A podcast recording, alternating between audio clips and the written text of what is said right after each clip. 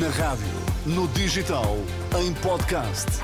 Música para sentir, informação para decidir.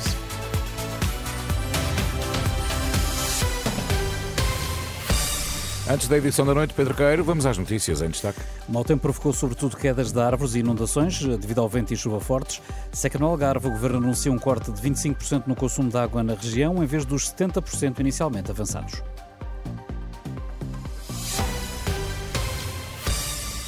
Proteção Civil registrou mais de 500 ocorrências relacionadas com mau tempo, desde as 2 da tarde de ontem até às 8 da noite de hoje. O balanço foi feito há instantes à Renascença pelo comandante Miguel Oliveira da Proteção Civil foram registadas 559 ocorrências associadas ao mau tempo, sendo um, as regiões mais afetadas a sub-região da Península de Setúbal e, e, também a área metropolitana do Porto, ambas com 74 ocorrências. A tipologia de ocorrências mais comum uh, neste período foram uh, quedas de árvores, com 205 ocorrências, uh, inundações, com 113 ocorrências, e quedas de pequenas estruturas com 106 ocorrências.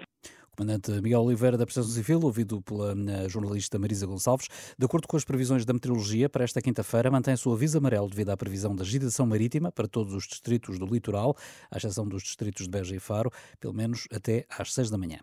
Depois da contestação dos agricultores, o Governo anunciou hoje um corte de 25% no consumo de água na região do Algarve, um valor muito inferior aos 70% que o Executivo tinha em cima da mesa no âmbito do plano de contingência eh, de combate à seca. Já no setor urbano, que engloba engloba o turismo e o consumo doméstico, a redução vai ser de cerca de 15% face ao ano passado. O anúncio foi feito pelo Ministro do Ambiente, Eduardo Cordeiro. Ainda assim, a medida não deixa satisfeitos os representantes eh, do setor agrícola. Ouvido pela Renascença, Macário Correia, da Associação de Beneficiários do Plano de Rega do Sotavento Algarvio, queixa-se de discriminação contra os agricultores. São injustos e não são proporcionais aos outros setores. Se temos menos água, então custava-se igual para todos, desde que salvaguarda água para beber. E água para beber é uma competência dos municípios que é perfeitamente criminoso, repito, criminoso, em tempo de seca, desperdiçarem 30 milhões de metros cúbicos.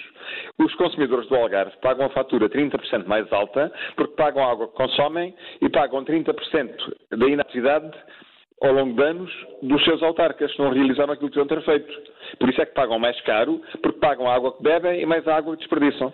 Macário Correia, ouvido pela jornalista Marisa Gonçalves, fala numa situação grave para o setor, com a iminência da perda de postos de trabalho. No desporto, André Vilas Boas anunciou esta noite a sua candidatura à presidência do Futebol do Porto. Num discurso de quase meia hora, o antigo treinador disse ser hora de mudança de ciclo. Estamos eternamente gratos e estaremos para sempre gratos a Jorge Nuno Pinto da Costa será para todos nós, adeptos e simpatizantes do Futebol Clube do Porto, o presidente dos presidentes do Futebol Clube do Porto. Mas é tempo de mudança. O candidato que fala mesmo num clima de medo no clube que é preciso eliminar. Apresento esta candidatura com coragem de querer cortar com o status quo existente, onde impera o medo e onde ninguém se pode exprimir livremente, dizer o que pensa, sem ser ameaçado ou sem ser censurado. Declarações de Vilas Boas num evento com a presença de várias figuras de renome do clube, desde Cecília Pedroto a Elton, passando por Jorge Costa, Maniche, Bruno Valente, António e Ricardo Sousa. Já a seguir, a edição da noite.